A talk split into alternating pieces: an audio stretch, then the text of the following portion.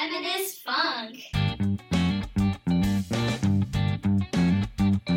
Today, our Fed Up feminists discuss Death threat. This is a content warning. Our podcast about death threat will mention an account of childhood sexual violence. Hi everyone, I'm Mel. And I'm Ashley. Welcome to Feminist Funk. Today we're going to be talking about Vivek Shraya's graphic novel Death Threat. Vivek Shraya is a trans woman who received a death threat and then turned it into a graphic novel. If you haven't read her book, please do so so that you can follow along with this podcast. We have a lot of topics today that we're going to cover. Mostly we're going to be talking about the color palette, the physical aspects of the book.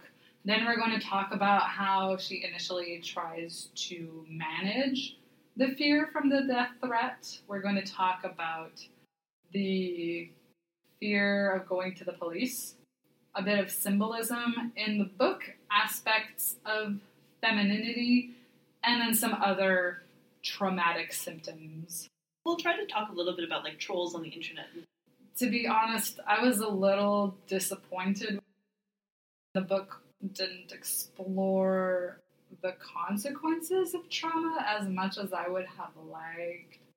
But at the same time, I know it's her first graphic novel. I know that they were rushed mm-hmm. for the deadline. I was a little disappointed, but overall, I do like the book.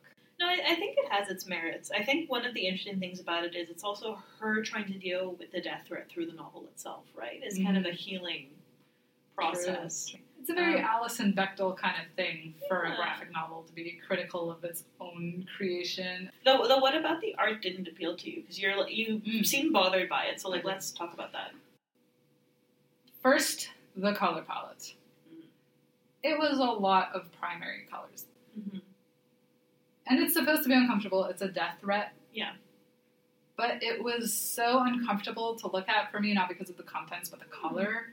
I didn't it. want to read it. Honestly, it really reminded me of Mission Hill, the mm-hmm. TV show from the 90s, which used a neon color palette. Oh God, yeah. And the first time I tried to watch it, I was like, hell no. And then I rewatched it and I was like, oh, this show is actually really good, but I see why I got canceled because the neon color palette is horrible on your eyes and it takes a while to get used to it.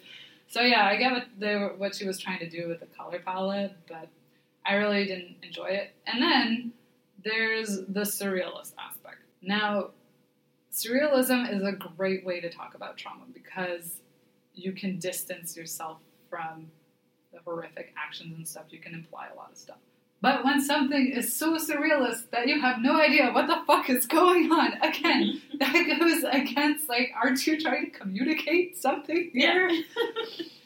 Or maybe I just didn't get it. There seems to be a lot of spirituality in the book, and I'm not that familiar with that kind of spirituality. So those were my issues that I had with the, the art style of the book. I actually found the art style really, really fascinating. Like I've been going more traditional recently with my stuff. I've been uh, reading some like Guy Delisle. I had read um, Fun Home by Alison Bechdel. Like they're they're not surreal in any way. they're all very kind of like down to earth, kind of cartoony. It was fun too, though. It, oh no, it's extremely fun. But like this was very, very different from that. And I had to wonder if like maybe because it was such a short read as well. Like you barely have time to process everything before it's over. It's true. I like I don't know if it would have been helpful if it would have been longer. I feel like maybe it was more realistic the way that it was kind of chunked together. That's the way that surrealism kind of works. And there was this like steady flow throughout the thing, like everything kind of bled into each other, which is interesting because blood is such a strong image in it. Mhm.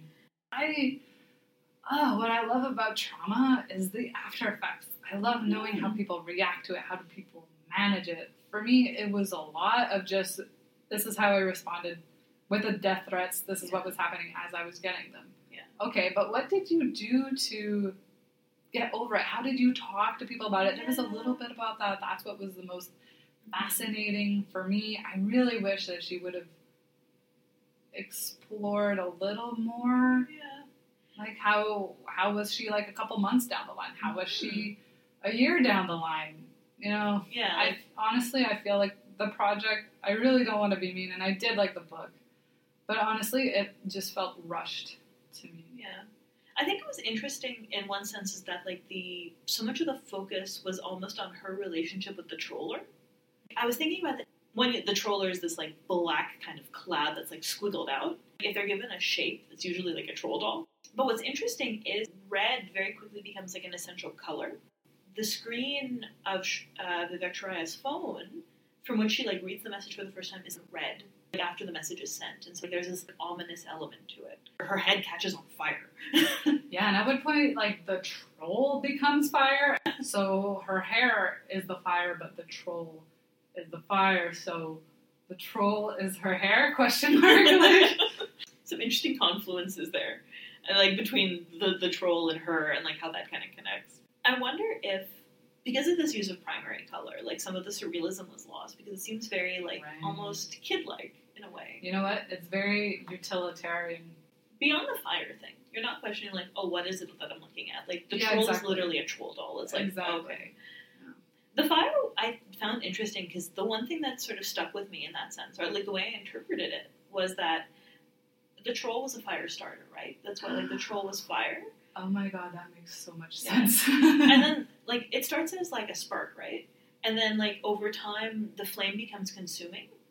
her hair is on fire when she's crying, but I remember the contrast of the tears like a river and the tears putting out the fire. It did. One of the things that I had taken note of after the call with her mother, where her mother's like, No, we love you, we support you, you're such a good daughter, and we're so proud of what you are doing. And she cries that river. She cries onto her computer, Yeah, and the computer like Yeah. out. which is the source of the fire, right? Because like they never see each other face to face. true, it's true. Yeah. So in a way, it kind of it doesn't fully put out the fire, but symbolically, that's what's happening. Mhm. One of my favorite pages was the one where she's being hunted and she's a deer. Mhm. I loved the dark blues and that only she stuck out the yellow of her hair, the red of her shirt or dress. I forget which one it was, but I remember looking at it and being like, what a beautiful page. Another reason why I really like the hunter page is because she's a deer. She has little antlers. Male deers have antlers. So you could read it that way as a kind of insult. I like to read it instead as a metaphor for spirituality. For the Celts, deer also represented motherly love and gentleness. Gentleness is very much associated with femininity, so she's being hunted because Yeah. she is very spiritual. She loves who she is. She has her mother's love despite the fact that she's trans and she's gentle, she's feminine. That's true. I don't know if, if this was all intentional or not, but it is there, so we shall analyze it. But anyway, yeah, no, the, it, it's interesting to see how femininity plays into the story. One of my favorite lines, and I don't remember it specifically, uh, is she says that, isn't it just a quintessential part of being a woman on the internet to be Oh, trolled God, effectively, yes. right? The line is Doesn't being trolled on the internet go hand in hand with being feminine? We live in an age where Gamergate was a few years ago, like that's such a good example. Women they are always under the threat of being doxxed, of, well, getting rape threats, really. Yeah. the threat of threat is a bit of a weird thing, but you have that idea. Like one wrong step, and you can be attacked just like that. Your livelihood could be threatened. Your safety could be threatened. Your family could be threatened. Your family could be threatened. Like so many different things. And this is something that a lot of women on the internet are constantly aware of. Um, Which is why I think you often have like dichotomies of like presumed female male spaces on the internet, which is like mind boggling because it's the internet. There are certain corners of Tumblr that I'm on where a lot of people act as if Tumblr is almost like an exclusive female space, whereas Reddit is like an exclusive male space, which is not the case at all. Or like incel communities, for example. No, you're not going to see a woman on an incel community. So like that's a male corner of the internet. If you go into comic book spaces, some people will assume that you're a man. Um, so just like that kind of thing. Like let alone dealing with kind of trans issues on the internet. Mhm. Like that's a whole other bag of worms and is just so sticky. The internet is not a safe. It, it's it is a safe space, and so you can find your community, find your tribe, but it's also a very dangerous space Oh, at the same time.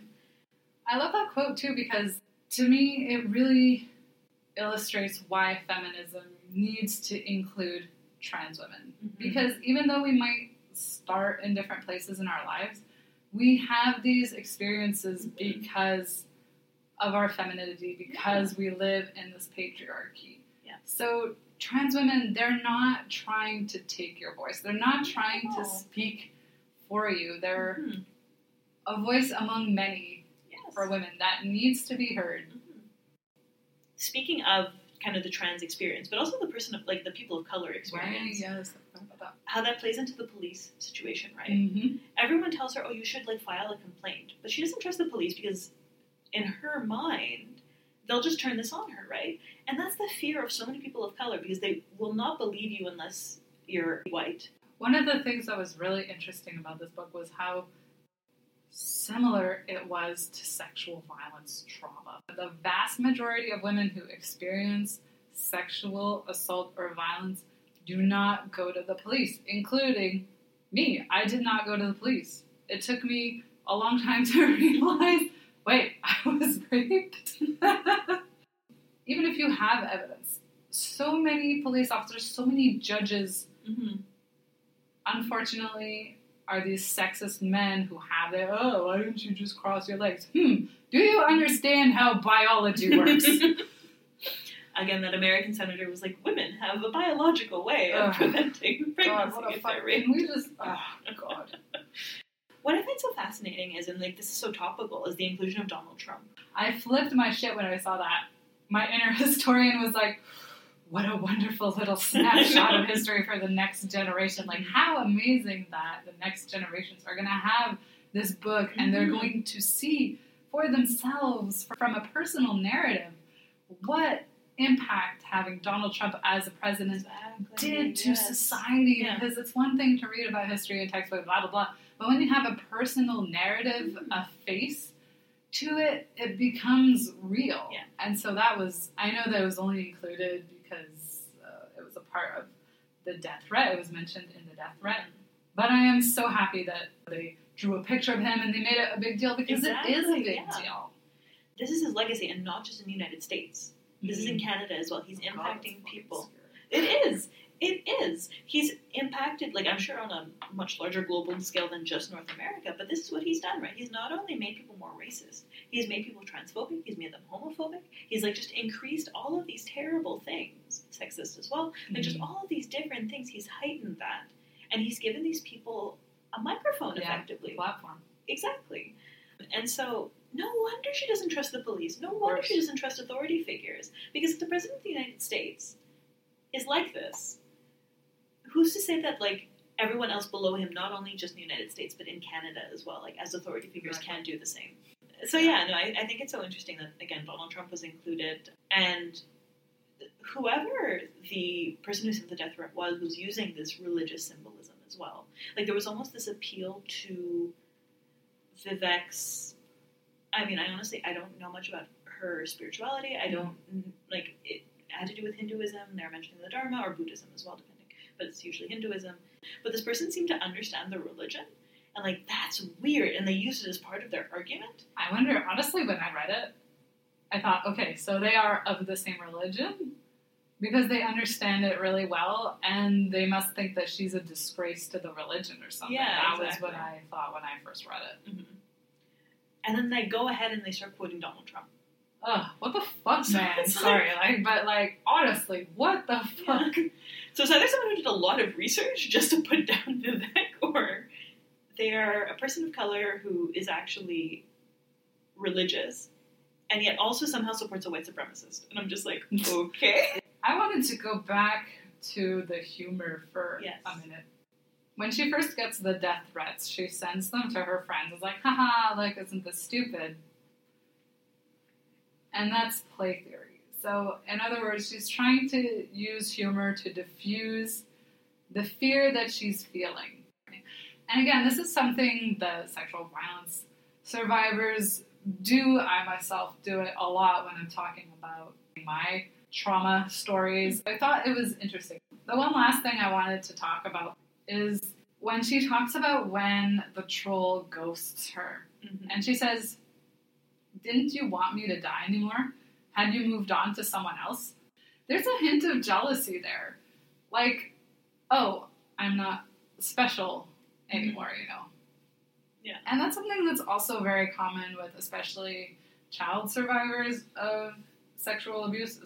When their abuser moves on to another target, oh, I'm not special anymore. Or I forget, there is a comedian that mentioned this. I don't remember her name, but she jokes about her sexual violence experience. So she was groped when she was a kid by like some boys or something at school. And of course, she felt shame and all of the regular, you know, trauma stuff. But she also felt a sense of pride that she was chosen and not her mm-hmm. friend. It was like they were both very pretty girls, and it was like a competition for them. So the fact that they, quote unquote, thought she was more attractive than the other one, so attractive that they groped her, that gave her a boost of self confidence. And so I feel like it's a kind of a similar thing here. Might not even be a conscious thing. No. But, you know, a lot of famous people just get death threats and stuff. So not only is it like you're getting threats because of your femininity, but it also means that you're big enough of a name to get death threats in the first place. Yeah. And I think it's interestingly complicated by the fact that she had decided to write the book at that point, right? So I Mhm. think at the point that it comes in in the graphic novel, she has decided, like, okay, I'm going to write this book, and I'm going to turn this into an experience, and I'm going to communicate this experience to other people, and then there's no contact until The cease and desist letter. the cease and desist letter, which is like lol. there is something at play there because it is interesting that the person, the troll who sends the death threats, mentions that like, oh, all the neighbors in my neighborhood are saying that Vivek should be a man, and I'm like, I don't think so. You're just saying this. I felt it was more like they're friends because birds of a feather flock together. That's yeah, it's more logical. it. Or Yeah. maybe they're just in a very like queer phobic part of Quebec. so yeah, no, I mean, I think that that's possible that maybe there was a subconscious thing kind of going on, and it mixed in with like factors like uh, the troll had said like, oh, all my neighbors, so like that kind of makes it even grander, and then the fact that the book was going to be done, and like, oh, I want more material. Mm-hmm. Um, so like a little bit of those three things sort of Mhm. created a trifecta of like the ghosting being a sad thing. Yes. One of the things I thought was really interesting had to do with the ending Yes. and like the troll's role in the ending. So one of the troll's letters from earlier on about getting in tune with your spirituality and you have to go see kind of a leader within the religious community and they'll tell you what to do and they'll put you in a mud hut and then you'll commune with the universe uh, is reused for the final bit, right? It's miming a funeral. And I think what was interesting to show is that you have a it's a death threat, right? And so in theory, the person who sends the death threat wants you dead. But what happens at the very end is that even though Vivek is symbolically dead in that scene, the troll is still sending them letters. And some people just need to put other people down in order to feel good because it'll just like boost Yeah, them, right? exactly. So, and like that's kind of what MAGA is as well. Like a lot of the Trump supporters, like so some of them do come from like this bad economic place, and so they're relying on him for that. And then Mhm. other people just don't feel good about themselves, and he's allowing. He basically points to a scapegoat, and he's like, "These people are at Yeah, fault." exactly. right? So if one scapegoat was gone, there would be another one, and another one. Absolutely. And so it never really ends, and that's the thing with trolls, right? Or that's the thing with this kind of troll that sends hate mail. So, final grade time, guys. So before I get into this, I'm actually really not sure what to grade this as. I think this book occupies a really interesting space in my mind. I've realized this happens with a lot of the stuff I consume recently. In the sense of like, I enjoy the content, but at the same time, I'm not sure how to feel about it, and I feel like I need time to almost process it. So I almost want to say like a temporary mark. Hmm. I think some things take a while to really sit in you, and you need time to process them and really think about Mhm. them and really like munch on them, uh, percolate whatever food metaphor you want to use for this particular instance. So for the time being, I'm going to give it a funky B because I enjoyed a large part of it. I do think that again, there could have been more space devoted to it if there had been more time. I would have loved to have read 150 pages of this. So, like, that's the big thing. Like, I would have loved to have seen more. I think the colors were very interesting, and we, we realized they had some symbolic potential. And I like this sort of peek into the troll mindset and how it affects people. I just wanted it to have more space. For me, it would have to be a funky B minus slash B. Mm-hmm. Not exactly a B minus, not exactly a B. Mm-hmm. Now, to be fair, that's just because I was so excited to read this graphic novel and I had such high hopes for it, so I might be a little harsher on it than I am on other things. It felt rushed. It was a little disappointing to me. It was too short, like Yeah. Ash was saying. I I I wanted more, you know. Yeah. I get the thing about the colors, but it was too much for my eyes. I thought that the representation of the troll with the black marks was fine. The problem with doing something like that is if somebody does it better than you, it makes it look not as good. And BoJack has my all-time Oh yeah. favorite That's version fair. of that where Beatrice can't remember Henrietta's face Mhm. and it's constantly shifting and it's so brilliant and Yeah. mesmerizing. And then they're troll dolls, you know, Mm-hmm. it's like it would be good for high school. I would have liked it to be a little bit more challenging. I was kind of expecting something like the Max or Jokes in the Unconscious. The surrealism was just Yeah. a little too surrealist for my personal taste. I think it's a good first foray for her. One of the things I thought was interesting is um, I read an interview that they both gave, and they were talking a lot about the creative process and how they kind of had to work together to kind of realize a vision and how difficult that was. But I think one of the interesting moments for me, and that kind of explains the whole like kind of crossed out thing for the troll, is that in the past on the internet, trolls would hide their faces. And so I think this is kind of meant to replicate it, but it's weird in an age of the internet where people don't do that anymore. They either like show up as anonymous, which is like again sort of a similar thing, but there's just no image, or they're like even willing to just be themselves. And I think there's a realness now to like the internet and when it comes to people being trolls. Yeah, To an extent, to an extent. I don't think that's universal, but like there is a certain realness. absolutely. Especially as a marginality, because you're Mm. already terrified of people. Yeah. And then when just random fucking ass people are sending you threats, even if you're not getting any, just being on the internet is scary because you know it could happen. For example, somebody recently asked us a question on Twitter about um, our first book, The Bum Drum Mhm. Conundrum, which teaches kids about consent. And I felt like they were grilling me. They were asking a lot of questions, and I showed my boyfriend. I was like, "Should I answer?" And he was like, "I don't know if this is genuine or not. I don't know if they're trying to set you off. I don't know." I was like, "I'm gonna give them the benefit of a doubt." Mhm. But I was afraid. I was Yeah. afraid of getting lashed at, and every time that I like checked Twitter, I held my breath because I was like, "Oh God, is this the day where I get?" Hate mail because I'm a very sensitive person and I can't handle it. and then it turns out that the guy was actually just curious and he had a kid and you know he wanted to know how do you talk to kids about consent because consent is very sexualized but it doesn't have to be you know like in the bum drum we use the metaphor of a game of tag for consent Yeah. that's touching it's not sexual Mhm. but the point is being feminine on the internet is terrifying it is. Being a marginality of, like, especially being trans and being a person of color and Mhm. being a woman, i can't even imagine yeah, being on the internet. And not only that, she's also a professor, right? You said. Yeah. So she's in a public setting. Mhm. And, like, you don't know who your students are going to be. Mhm. Anybody can walk into the university. it's true It's a scary thing. Mhm. It's a very scary thing. And, like, yes, we're in Canada and it happens less, but, like, it's. It's still, it's- yeah. I mean, you saw those threats were coming from the address was in Ontario, and the neighbors uh, make Viveca a man again is in Quebec. Yeah, so exactly. Well, that's all for now. Thank you. Bye.